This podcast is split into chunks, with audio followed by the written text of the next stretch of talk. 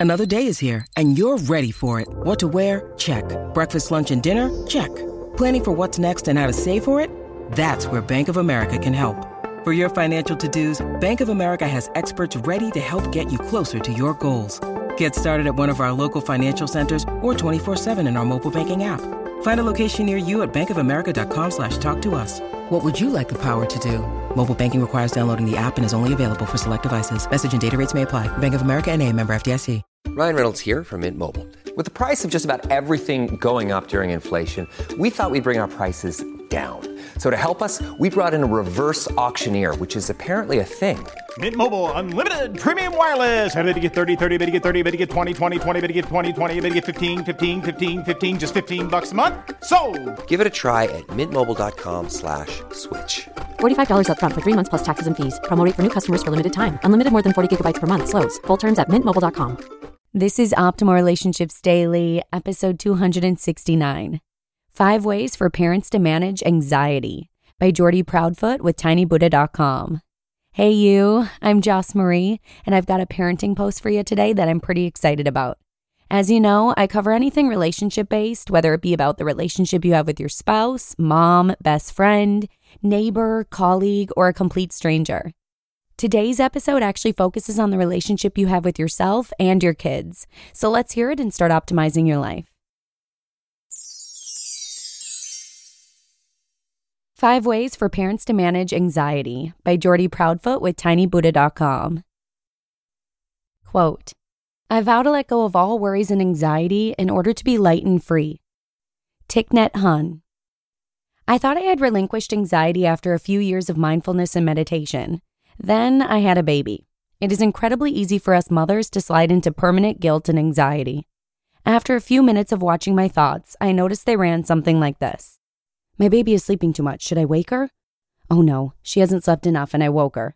I shouldn't have woken her. I've ruined the day. How am I going to fix this? I can't fix it. I have no idea. I'm a bad mother. She has no routine. I need to put her into a routine, but it's too late. How will I do this? I should have done it earlier and so on, endlessly, hourly, daily.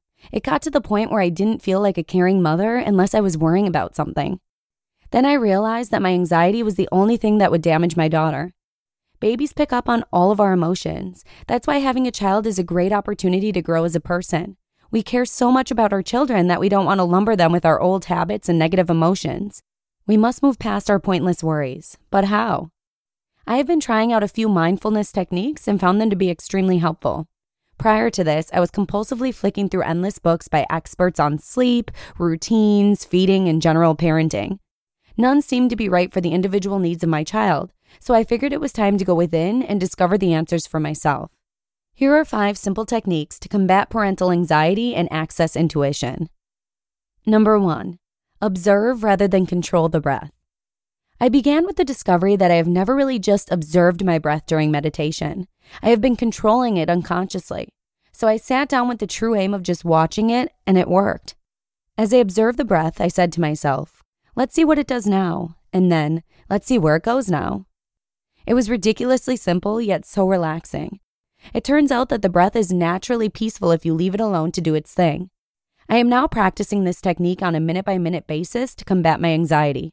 When I feel a tightening in my chest or hear my mind yelling about all the things I'm doing wrong, I try to notice my breath, contrary to breathing deeply or controlling the breath. Where I once took a deep breath when I was anxious, I now simply observe what the breath is doing. I do this numerous times during the day, and it reminds me that peace is my natural way of being. Number two, repeat. I am doing my best, and my best is good enough. This simple statement reminds me that I care deeply for my child, and I am doing my best. I cannot do more than my best. By repeating this affirmation over and over, I am able to minimize worry by reminding myself that there is nothing more I can do. Number three, do something kind for someone else. It's easy to get caught up in the world of shoulds that mothers inhabit with their babies. Dreaming up something kind to do for someone else allows me to expand my thinking to include the rest of the world. Baking brownies for my friend or giving my partner a massage can often put me in a better headspace, allowing answers to emerge unencumbered by worry. Doing kind things for others also makes me feel better about myself, which decreases my anxiety. Kindness as a self help tool is vastly underrated. Number four, Be mindful of the moment. As a stay at home mom, I find it easy to daydream during what seem like tedious moments. Things improve when I remind myself to observe the moment. When I'm pushing the pram, I try to watch the rhythm of my breath and notice the breeze, beautiful gardens, and different noises. This is very difficult as my mind wants to worry about the future, but I feel better if I notice a pretty flower or enjoy the cool breeze on my face. I have also observed that answers come more intuitively when I am mindfully present while I go about my daily routine of feeding, putting to bed, and cleaning the house. And number five, look after your body. Many mothers concur that it's easy to neglect yourself when constantly attending to the needs of children. I have found that when I eat well, exercise, and meditate daily, I am a better parent. If I make it my clear intention, I can easily find the time to do all these things in a day, as well as look after my baby. Nurturing yourself often comes down to focusing on small choices. Eat a sandwich rather than crackers, push the pram instead of driving the car, or choose to meditate rather than clean the house when your baby sleeps. I find that when my basic needs are taken care of, the rest of the day falls into place and my anxiety decreases. I want my child to have all the spiritual tools she needs to create a joyful, fulfilled life. To do this, I have to use them myself.